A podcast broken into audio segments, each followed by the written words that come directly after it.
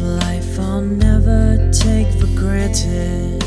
And given all the time I failed to really understand it, I never sought to meet the maker of reality, the one who gave the life that which is always happening. But I tried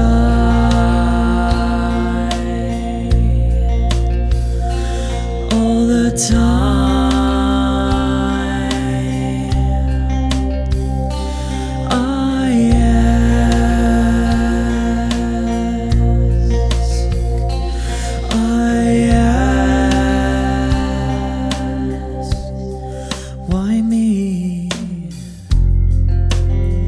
Why was I the one to see things as I do under the moonlight and the sun?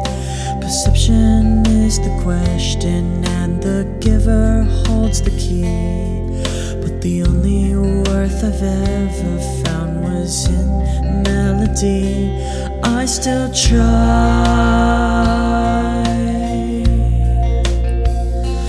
all the time.